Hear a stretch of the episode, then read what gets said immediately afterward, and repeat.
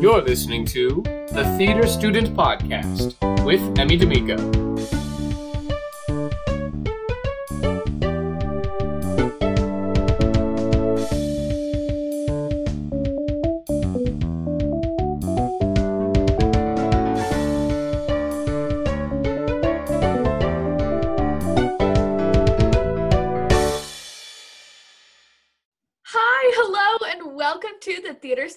Podcast featuring myself, Emmy D'Amico.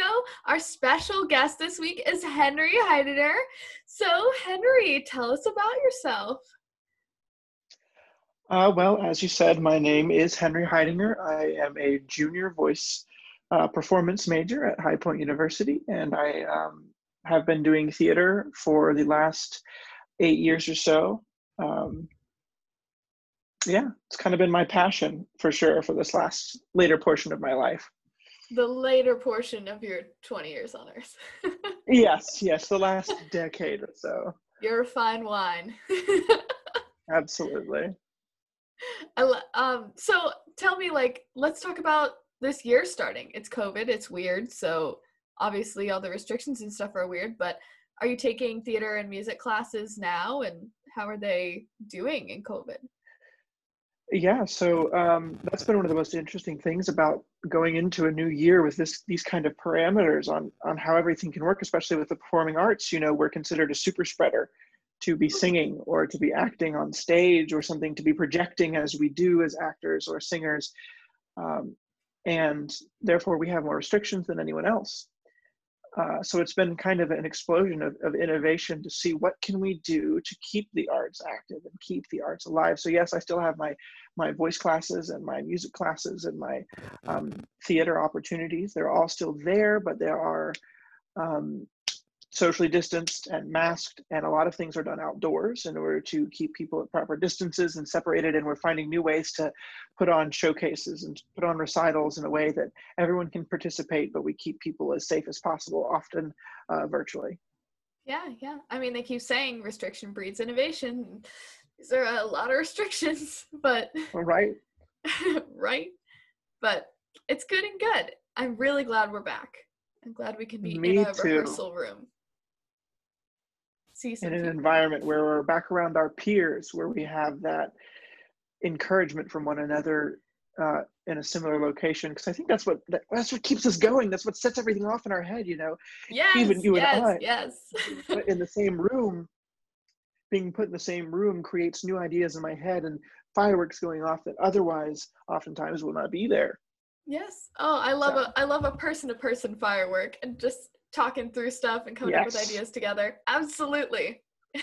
I was distinctly remember one time we went to Starbucks after a Shakespeare rehearsal and we were talking like this like the whole time. the entire time yes The it was entire it was beautiful you have these moments with people as you go through all your life eh, that when you can share on a common common thread you all of a sudden have all these especially when you put together two uh, theater nuts as ourselves and you get some very fun results but that's what makes life so interesting right that's when you get um, the most entertaining conversations the most raw self of people you know like i am more vulnerable around you you see all of my quirky personality traits that other people may not necessarily see Well, I'm honored because you have such a cool personality and I love hanging out with you. It just makes me happy. So that was our personal segment. now that you've heard a little bit about the friendship of Henry and I, uh, let's talk a little bit about this week's reading. So Henry and I both read The Laramie Project this week uh, in preparation to just discuss. And here's a little rehash if you didn't catch last week's episode.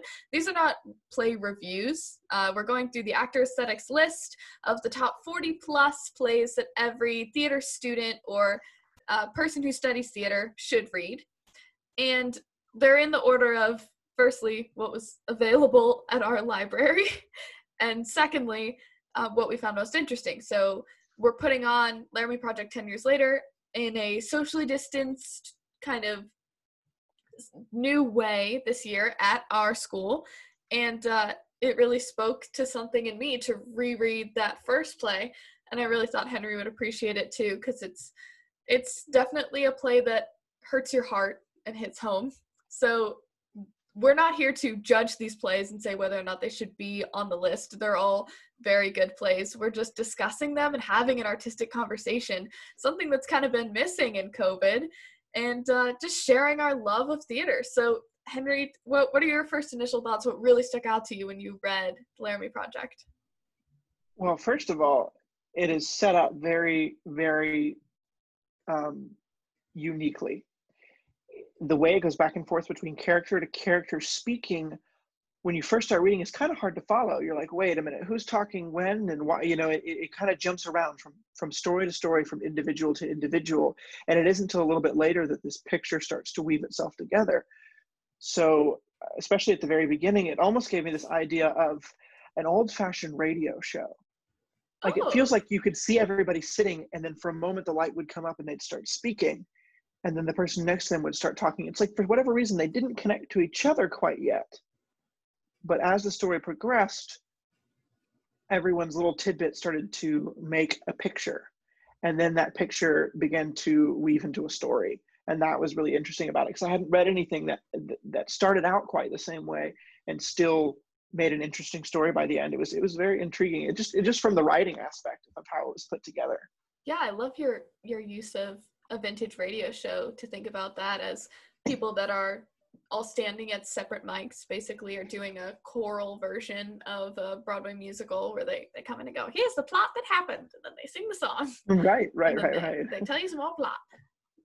um, but that yes, it has a cohesion to it, even though it's so disjointed. And I mean, reading it the first time, I read it many years ago, and I was so overwhelmed just by the sheer like. There's 40 characters or something crazy and it's and it's feels, not that long it's not that know? long. And it feels so disjointed i was like oh they need 40 act clearly they don't need 40 actors. You can double cast a lot of these roles and i'd be interested to see how different companies cast these differently uh, and what playing two opposing characters does to a person. If you're playing aaron mckinney mckinley one of the uh, the men who assaulted Matthew Shepard, and then you also play his best friend. Like, what does that do to your rehearsal process? Right, right.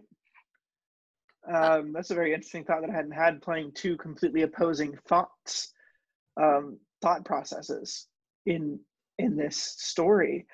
You know, to be um, Matthew Shepard's father, even, and then Aaron McKinley yeah. To say, well, I murdered him because he's, you know, as they said, they keep saying, you know, he, he's he's gay, he, the fag, you know, whatever. Have that hatred language, have that hatred inside of you, that that that side of it that says, you know, just because of who he was, because of who he liked, was so strongly against me that, you know, you know, don't ask, don't tell kind of idea that if I even know that, like, like I won't tell you I'm gay, and you won't beat the shit out of me was kind of the whole was the premise of yeah. the book there was even one of the lines. And then to go to this that's is not live and let live like they say. That's right definitely that not. That's don't tell me and then i won't know so i can't beat you up? That's right, not right and right. I i agree. And then to go and play a father of the person who was murdered just complete polar opposites. Absolutely. um, i wonder if they would have even been cast that way I I wonder too but, about the that mentality. You were talking about um, the don't ask, don't tell. If a person they keep saying they mention over and over again that people are like, oh, I'm fine with them being here so long as they don't hit on me. Like, how do they expect people, gay people, get hit on, gay men get hit on by straight women all the time, and vice versa? Like, how well, do they expect people to live like, lives? How do you live and let live if right. you can't find a partner? Right. Well, then here's the other thing. Their idea is so deeply rooted in that it is wrong, right? Especially yeah. that that that strong um, religious direction um, that that they believe so strongly that it is wrong, and that it has been what they have believed for so long, so many generations, that you know, I, I thought of a counter argument. I said, okay, well, what if some woman walks up to you and starts flirting with you? but you're married. Well, do you beat the shit out of her?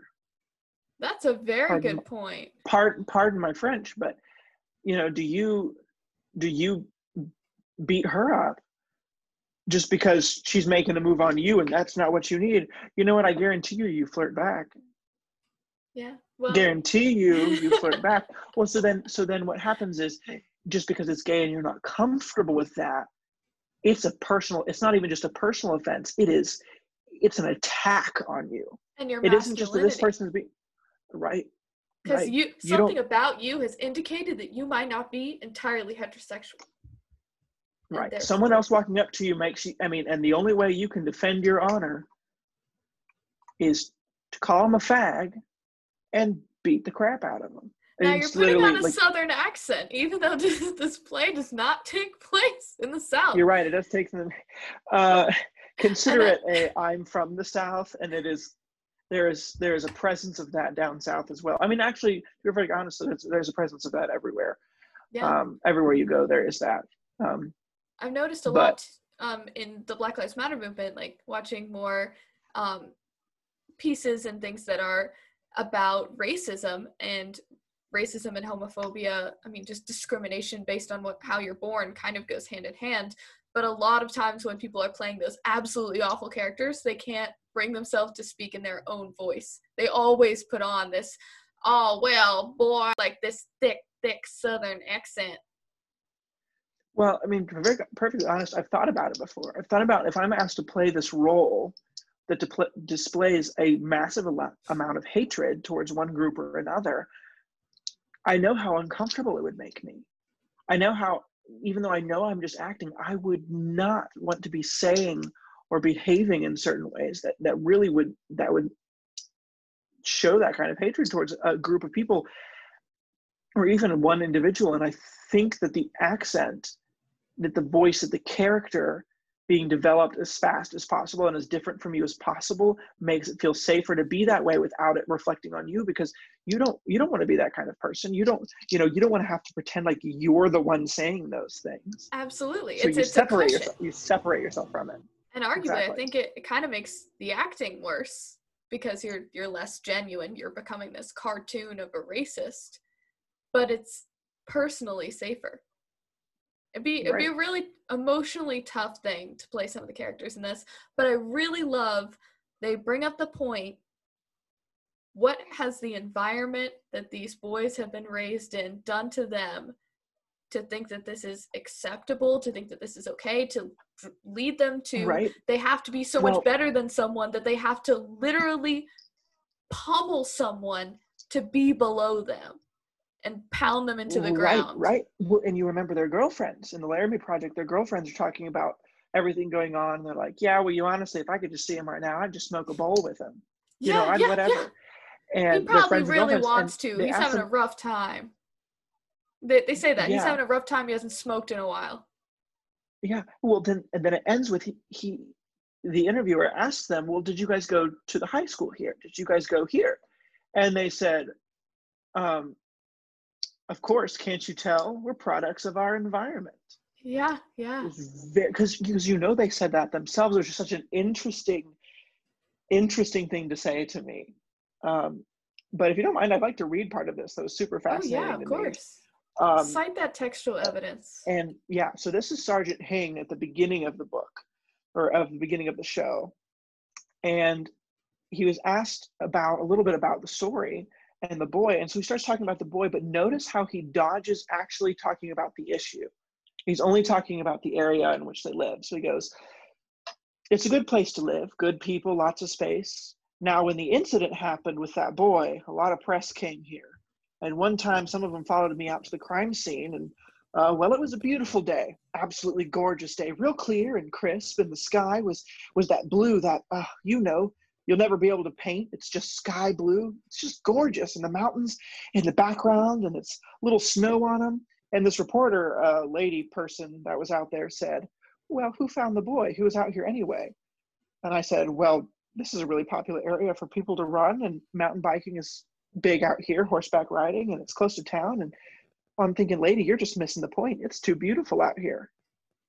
And it's it's this idea of that, like, oh well, like it's it's like you're just beating around the whole subject. Like the reporter's out here to talk about to talk about Matthew, to talk about what's going on. And he's like, he's like, you just don't get it. I mean, people are out like like him being murdered out here is like, well, look how beautiful it is.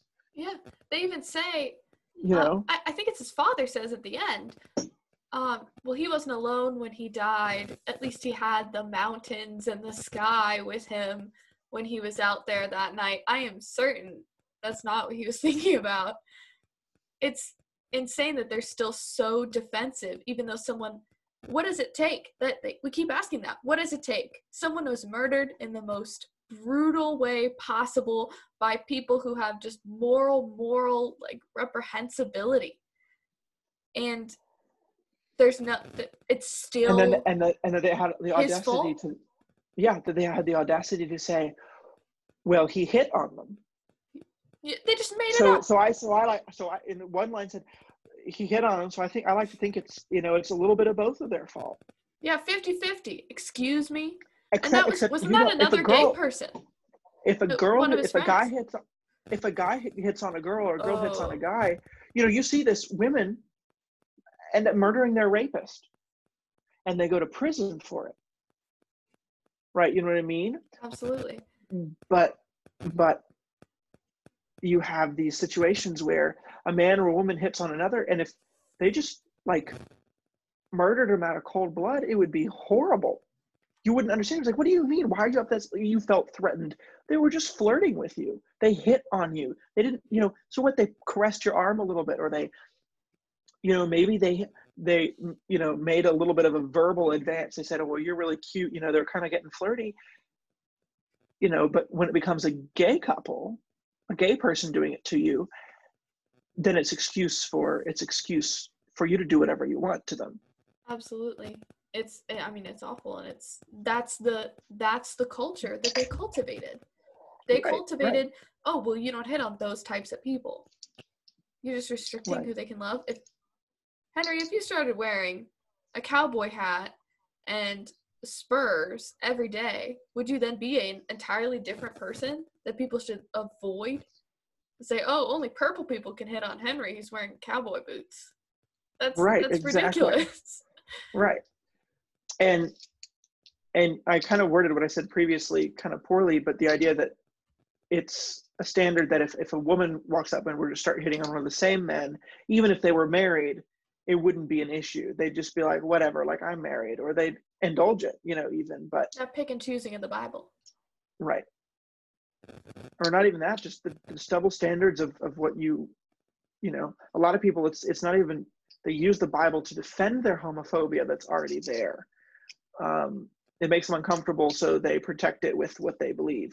Yeah. Even if they Um, believed that both were wholeheartedly true, they're still going to enforce one a lot more than the other. Right.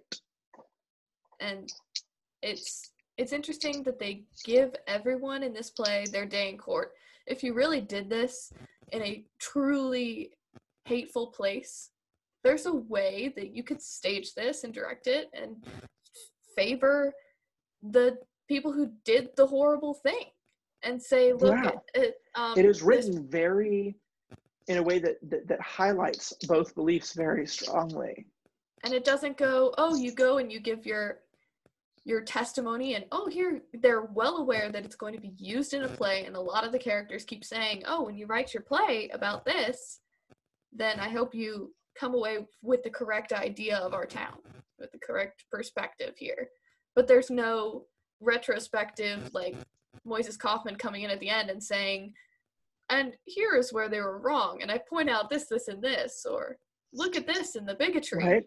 You you just No? leave it up to the actors and that's the part of it Right. that's theater that's another question i wanted to ask you about this is is it is it truly theatrical or is it just a staged set of interviews does it count as as theater as a play or is it a historical Well, text Well, here's the thing. Um, there are a couple passages, and I wish I wish I had one up right here to, to try reading. But an actor can, you're watching, can make a facial expression or shrug a certain way when they, they say a certain line in one of these interviews that completely changes the way that the audience is going to interpret how they feel about it Absolutely. You know, if I just say, well, you know, well, you know, I mean, he was he was just tied up uh, there at, at the post, and you know, there was like blood everywhere and stuff. But but um, you know, it, it was it was you know it was a big deal. Or I say, well, you know, he was there and he was he was tied up and stuff, and there was blood everywhere. It was it was a big deal. You, have these two slightly different things. One of them is concerned, one of them's shocked, and the other one's like, oh, you know, it was one of those gay kids, like whatever, whatever happens to them happens to them. Yeah. And so you can make a make someone, depending on what they say, how you respond to how you portray what their words are, completely a different a different story. Yeah. yeah And so I mean, think that makes it very much very much an artistic and acting piece to be developed to be to find out you know you have this group of, of actors and actresses and you say what do we want to say And it's a very accessible piece too. It's a message that that a lot of towns need. I mean, we're saying it in a southern accent because we live in the south right now. We see it in our own community. And Mhm. like the friends of mine were just walking between the theaters holding flowers to give to a woman coincidentally, though that matters not. And people haunted them and shouted the F slur on our own campus. It happens. Happens in the South. It happens everywhere. and a lot of it is just you know this this lack of understanding. And you know i am personally religious. Do i believe that homosexuality is wrong? I don't. Um but even if you do you know i don't i don't personally think that's the world's biggest problem. If you don't believe that it's like morally okay fine. Good for you. Yeah. but the moment you stop loving people despite your disagreements the moment you go against someone for being homosexual because of your beliefs and you make them less than like any if you believe it's a sin that anything you have ever done is somehow not as bad as what they have done or that you put them down or that you treat them poorly or that you look at them any different than with the love of god then i think that is a sin of your own. I think that as a person you know that is that is something that i think is wrong. Absolutely. And, you know, if 'cause you every- everyone you has do take that interpretation of the Bible and you have that that view of it, there are a thousand and twelve halfway homes for people rehabilitating themselves from drugs and alcohol, for people who have committed sins on an I guess sins don't have a calculated equal like this equals this sin, but right. there's there are tons of forgiveness happening in the world and tons of not treating people differently because of their pasts why is this issue of love so different? And you wonder where does that come in? You know and and the bible is such a proponent of love which i think is the most interesting thing is that you know it says that god is a god of love. You know above all else remember to love. The greatest commandments god gives us. Love your neighbor as yourself and love me. Love people. End of story absolutely. Put, the, put the love lid people put the lid on the box. Yep and there you go. that's why i cried at least. when, whatever- even when i just read the words at the end of the laramie project with the the parade the homecoming parade and then the Mhm. tagline at the end for matthew shepard just envisioning that in your mind is theatrical and it brings me to tears. Yeah and it's it's this idea that like you know as the bible says god says do unto the least of these as you do unto me. Basically when you feed the poor when you do these things for people when you help someone in need you're doing that to me. You're doing that to me. I'm watching that. I am in that person. You know i am in humanity. I am there in that person. You're doing it to me as well. And it's this idea that how could you treat somebody particularly christians but anybody really how could you treat somebody so poorly for something that is different than your reality has your mind ever been changed by someone who was Right, mean to without- you? without without at least trying to understand them.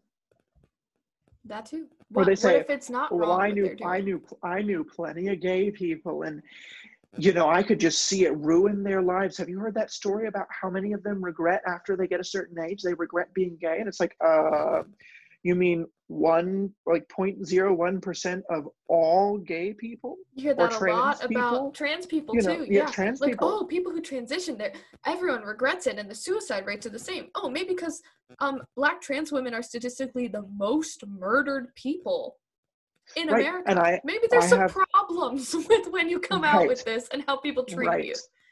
right and i have you know i one of my friends was talking about their um gay was talking about his mother um and how she would say to him it's like well you know i i you know i had friends i knew people who were lesbians like like like there's always a boy and a girl in relationship. So and he was she was saying to him well do you feel like a boy or a girl? And he was like neither. Like what do you mean there isn't like i'm the boy we're both we're both gonna be men. She's like, okay well there's always there always is eh, you might just be an exception. And he was like no that's not how this works. idea. Right right and she goes well i know and she was trying to say well i know i've seen it like i've seen a lot of it and i was like and you think that your son who's gay hasn't Yeah, it's like hasn't she's in the seen bushes, hasn't seen, like oh, hasn't hasn't seen way more than you will ever know about the subject because clearly you're not open to Explain to discussing me. this, so they had to go outside. They had to go look up on the internet. right right and you get that throughout people. the throughout the laramie project is just these you know pastors or or the religious people saying well you know what they we don't condone what those boys did to matthew. We don't. It is wrong. It is terrible. But. But he was gay. So take that as you will. Like they don't say he was gay so it's okay that they did it but they're like but he was gay. And then they just leave it open like so we we just kind of don't let's gloss over it a little bit you know what I no mean? comment from the church. right But and then Right. it, it takes both sides of you know every argument, even within the religious argument, even within the Catholic religious argument, it has the bishop going against well, the priest going against the bishop rather, and saying, Right. "Oh well, we called the bishop to check, and he said no, so we said mm, we're doing it anyway." right he said he said he said i know that this is right he said this is correct i know that this is the right thing to do and whether or not the bishop says yes or no to us being able to do this does not change that this is the right thing to do. Therefore we are going to do it. And that is admirable. I think that is very admirable. And, and brave. You are very right. As a leader of the church or anyone um, in that town that is a brave thing to do. Well, this was a great discussion, and I hope it prompted more people to go read the Laramie Project and think more deeply about some of these topics and how they affect us in our lives as theater people and as allies and members of the queer community. So, our- uh, yes, our next segment is going to be just going back to our advice column, I want to say, even though Henry and I aren't, uh, you know, professional high school theater makers. The point is that we've done it and we are here to share what we've learned so that you don't have to learn by making as many mistakes. You can go in a little uh, more informed and without watching as many YouTube videos as we did about what dance shoes to buy. you know, we've both had lots of directors. We've had lots of stage experiences. You know, like, well, I'm not the most necessarily theater theater knowledgeable person around. I have been in around 15 full productions in the last four years, and um, and that is a lot. It's a, I would say it's a pretty fair amount of experience to draw from when saying I've made dumb mistakes. So don't make these dumb mistakes and there are some things that really blew my mind that that change a lot you know we've both dealt with a lot of different kinds of people um, Absolutely. with a lot of different kinds of um, strengths and weaknesses and and how to interact with new people when put into each different cast family so Yes, because they're all, it's not, you know, a lot of people outside of the theater community like to paint everyone with that theater kid brush of like, they're all Right. loud and they're all queer and they're all outcasts and that you know, everyone has the exact same personality and that definitely doesn't happen. And you're also not going to just work with actors in rehearsal.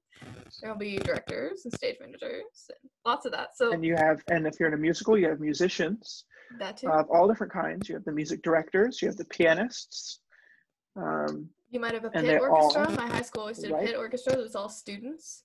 So that's and they bring in a con- dynamic. like- we've had one show here at High Point University where they bring in a conductor from elsewhere and how to work with somebody who is accustomed to working with professional opera singers to come to working with you and what to expect and how to behave. Yeah. Yeah, you got to raise your standards and uh, of professional professionalism and how to talk and interact with people so that you're ready to meet anyone. Anyone could be anyone or anyone could become anyone.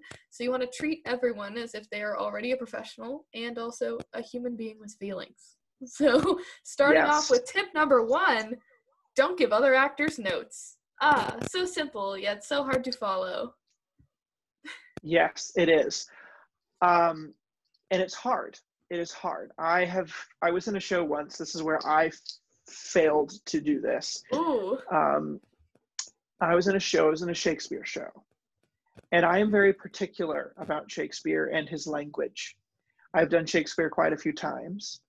Uh, and there's that one word, W A S T, wast. I wast want to do something, right? Well, this one kid kept saying, West. Wast won't, wast won't. Not I wast want want, to do something. yeah, uh, not wast want, but wast won't.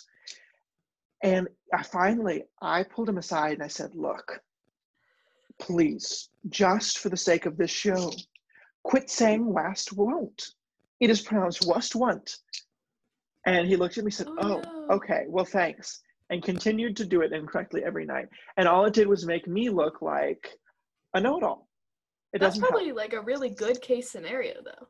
Yeah. And like you so didn't go tell when, the director, like tell everyone in Right. the cast. Right. And so I went, I mean, I went directly to him and I said, this is something that when you have a problem with someone, I uh, actually, the same person in a different show I was in, um, I was supposed to be singing harmonies with, and they couldn't, they kept um, making mistakes and I was afraid they weren't rehearsing. But then I realized by this time I had learned I don't, it's not my job to go up and tell him these things. So I approached my music director and I said to him, excuse me, is there anything I can do to help with this situation? Because there are some people who seem to be struggling more, and I don't know what to do, but I'd like to help because it makes me nervous about our end production. So then you come across as very professional. You give it to the person, and then they, they, chances are they already know what you're talking about and what's going on.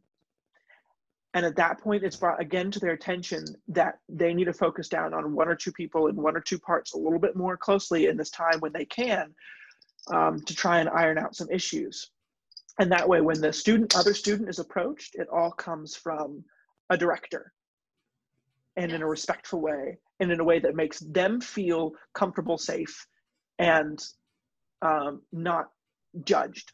And because that in the, is, in the end is the most important. You don't want to make people around you feel like you're judging them for something that they are doing correctly or incorrectly, because then they will look at you with judgment and it creates a very negative atmosphere. The cast balance is so important. You have to you have to support each other. You're all there together, and if one person is off their game, forgets their lines, or has become self-conscious about something because another actor made a note about it, and you think they're going to judge you, and then you have this seething resentment towards them, that comes across on stage. And the theatrical hierarchy, as much as we rail against uh, hierarchies and people above other people, it really does only really help um, if you go through the director and the director comes to the next person. There's a chain of command the theater has built itself around that makes interpersonal connections much much easier. And also Right. too i used to do this a lot in high school. I must have been so annoying. But in a musical with you know 150 kids uh, we didn't cut anyone from the ensemble.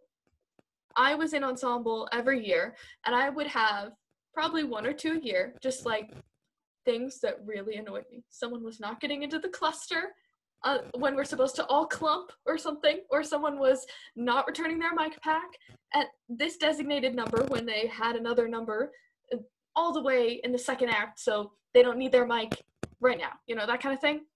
And I'd bring it up to my director and I'd be like, hey, this is really bothering me. And from a directorial standpoint, stepping back, seeing the whole show, they didn't notice at all. It wasn't visible. They didn't care. And that's not to say that your part and your contribution to the show as an ensemble member is not important. Of course, it's important. But the director's whole job is to see what things are like from the audience and from an outsider's perspective. And you have to trust them. Otherwise, there's not going to be a successful show if you don't trust each other. And it's Absolutely. a mutual respect back and forth. But a lot a lot of theater is cardboard and it looks great from afar and it doesn't look great up close. And when you're in it and up close, every little thing bothers you. Right. Um, and also, you know, if you're approached by your director and they say, hey, this thing that you're doing, or you need to work more on this, or this, how about we change this a little bit? Or, you know what, this should be pronounced like this, or I, I need you to do this for me. You go, oh, yes, sir, yes, ma'am, yes, you, director, you, you know, you want to make them happy. You want them to feel good about, and you feel good about where you are. It doesn't upset you as much when the director says something. But if your peers tell you, it creates judgment feelings, self consciousness, all this different stuff. And so being able to, if it is important enough to bring up to the director's point of view, you bring it up to the director privately and then let them take care of it because they can make your peers, they can talk to your peers and tell your peers things in a way that makes them grow in their confidence and their abilities as actors and actresses that if you do it won't have a positive result. So it is very important to keep that going. And you know when you do have a problem with somebody and i'm guilty of this don't go tell all your friends about how frustrating and how terrible this person is. It's hard. there's always going to be somebody in a cast family just like real family that you do not like. That is okay. You don't have to like everybody but you do have to respect everyone. That's very true. you do have to respect everyone We because want that is what will make your show the greatest quality show you can have and help everyone become better. Absolutely. And that's another point I wanted to get to in this conversation today was yes, you're a cast family and uh, it comes across on stage if you like each other. And that's a good thing. That's something you want the audience to see is the connections of your characters and you can trust each other and the show is overall better. But another way you can trust people is by being professional because I have some people I love dearly but I don't know if I trust them with certain things. You want to be responsible and show yourself as trustworthy. You want to be professional when you come in those doors. There's a, an acting technique, like um, Michael Chekhov thing of crossing the threshold into an acting space. And that's more of a switch into this artistic mind, but I'm going to appropriate it into a professional mind. You are friends with some of these people outside of your rehearsals, your enemies with some of these people striving for the same roles, which we may get to talk about because that's definitely not a healthy mentality. But then you come into this rehearsal space and you are coworkers. Theatrical coworkers making something brilliant, a piece of art, but you respect each other and you let each other be on the same level. Right.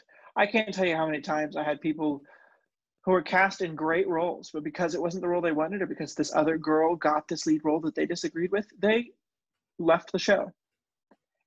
And how many times have you guys seen a show that was made special, that your favorite characters were not the main characters? Answer almost every single one where the ensemble was like just so amazing that the, your favorite parts had nothing to do with the main character. I feel like that happens a lot more in live theater too. You really get attached to, I mean, Bottom in Midsummer, he's the lead in my. Exactly, exactly, exactly. But technically not at the same time. You know what I mean? So you get these, you get these people. Your role, no matter what you are given, do not, do not feel less than in any kind of way because if you it's the people even on broadway you see broadway it's the people who get those roles embrace them make them their own and give it their all that all of a sudden make the entire show worthwhile i've gone to shows and i said i mean the main character was all right but did you see the baker that appeared every two scenes? Only had a few lines but he was hysterical. And he was so much better of an actor you know or these things you know when you take the opportunity to fill that role you will be remembered uh, no matter how big your role is. And that's something that people say there's no small roles, just small actors. And there really are. There's just people with bad attitudes and people with good attitudes. And you might not like your role, but you'll grow to like it. That's part of the rehearsal process. It's an artistic vision, and someone deemed you worthy of this role that you do have. Characters are different. There isn't, especially in more modern writing, there isn't one like lead character is the best actress quote quote quote and oh if i wasn't the lead they must not like me. Uh, lead characters are all That's- different side characters are all different. I've That's a a very lead good- character. That is a very good point.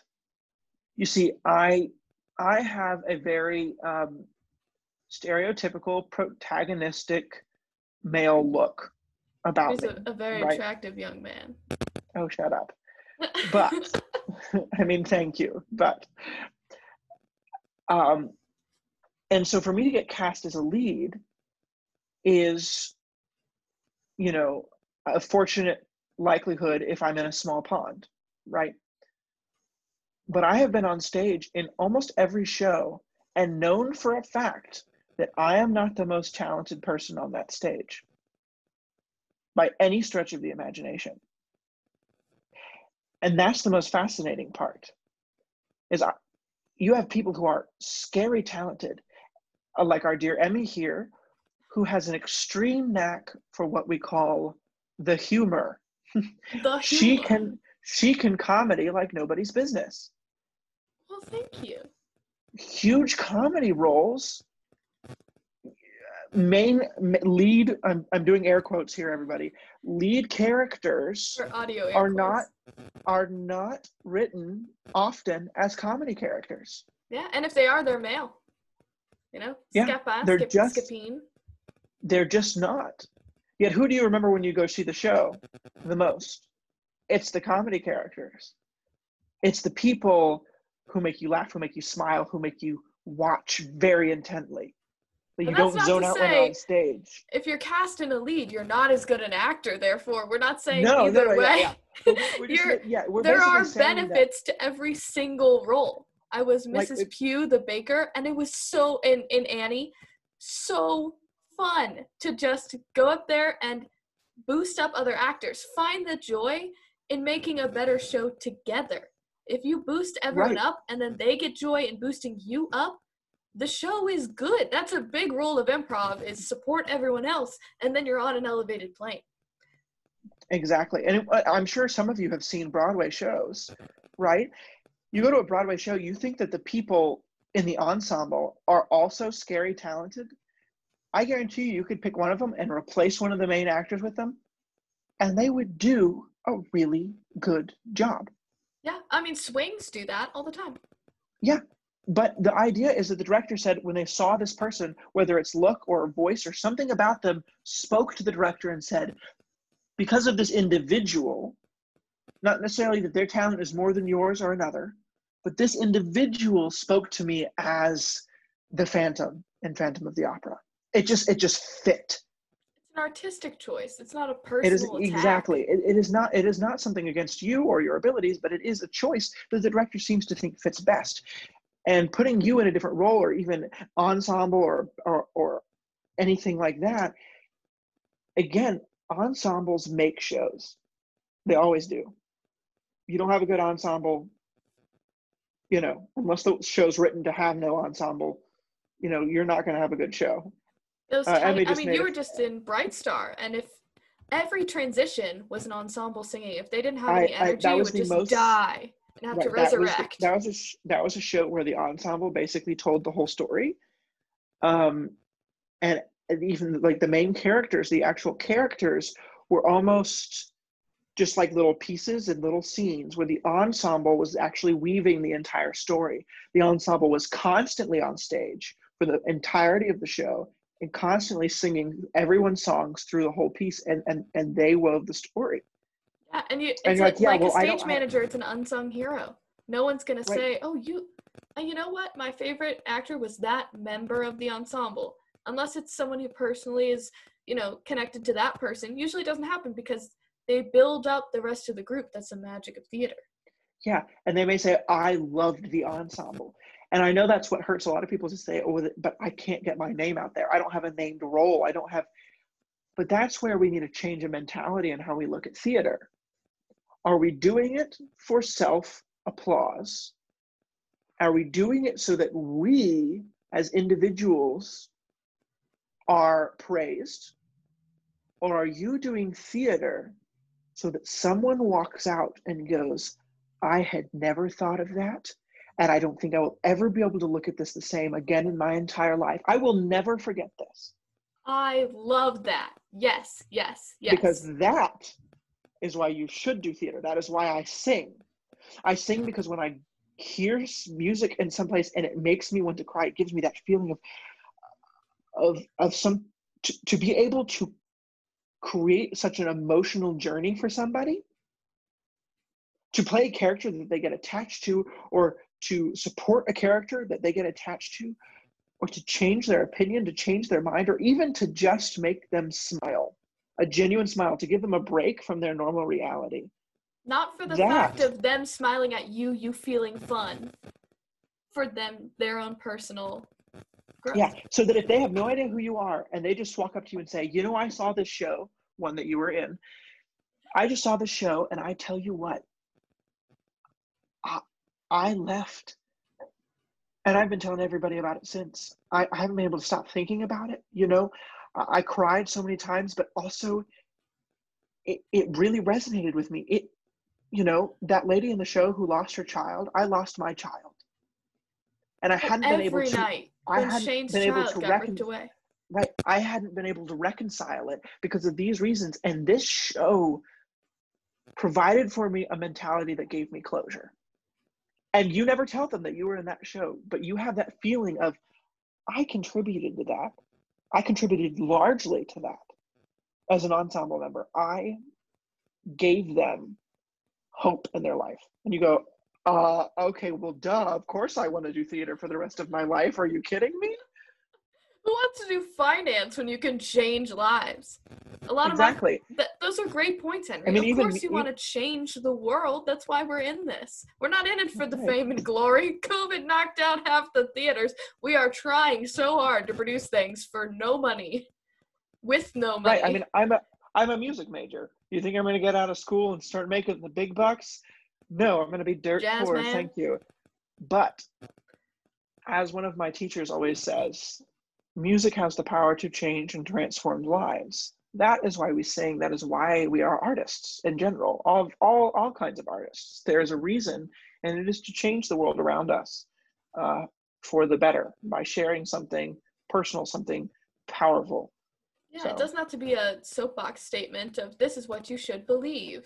That's a sermon. Right. not not a play.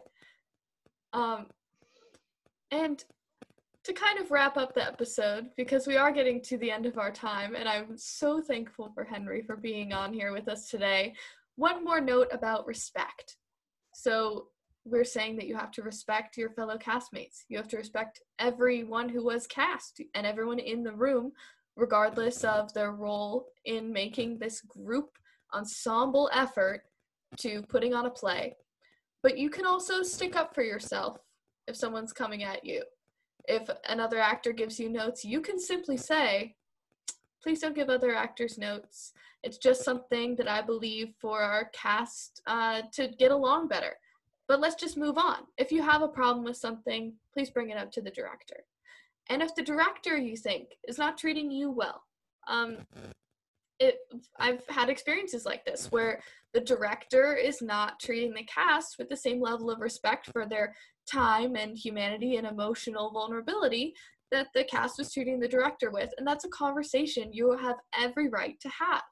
You can stand up for yourself, uh, preferably in, you know, more personal setting, but of course, if it pertains to everyone, you can say it in front of everyone. But be your own advocate because this is a, a strange territory of it's scholastic, it's academic, it's in school, you're there to learn, but you're also all working very hard to be professional and to put on something that you're proud of outside of the institution of a school.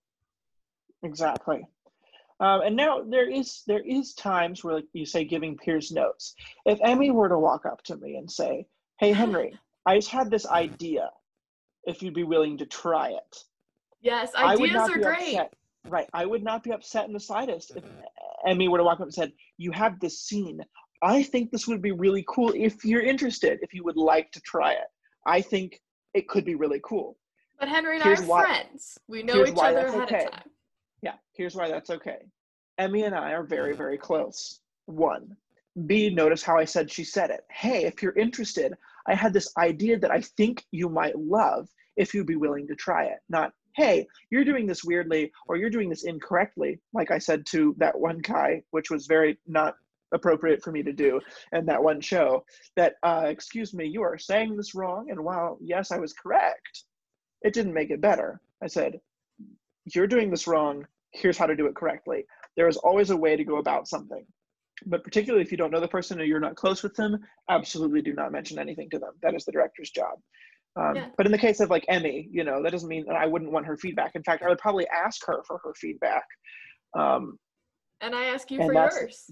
And yeah, that's a different, a different, you know, kind of vein there. But And that's a that's a deep personal connection too. But even so, Henry just shared with you he was vulnerable and shared a moment when he messed up. And he's still in the theater and people still like him and people still love him.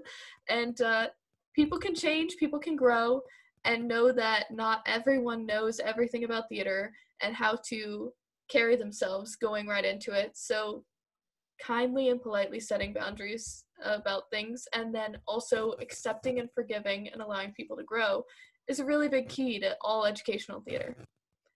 So absolutely. something to look forward to is next week we'll be reading Sweat. Uh, it's a fantastic play, really gritty and uh, very good. So if you have a local library that has Sweat, pick it up so you can be part of a discussion. Thank you so much, Henry, for being our guest Absolutely. today. Thank you for inviting me. I really enjoyed it. This was a very cool experience. This is really fun. We'll definitely have you on again because I just love hanging out with you. And I Well, hope I you all would love have a great week. Keep pursuing, keep performing, pencils down. Thanks, everybody. You're listening to the Theater Student Podcast with Emmy D'Amico.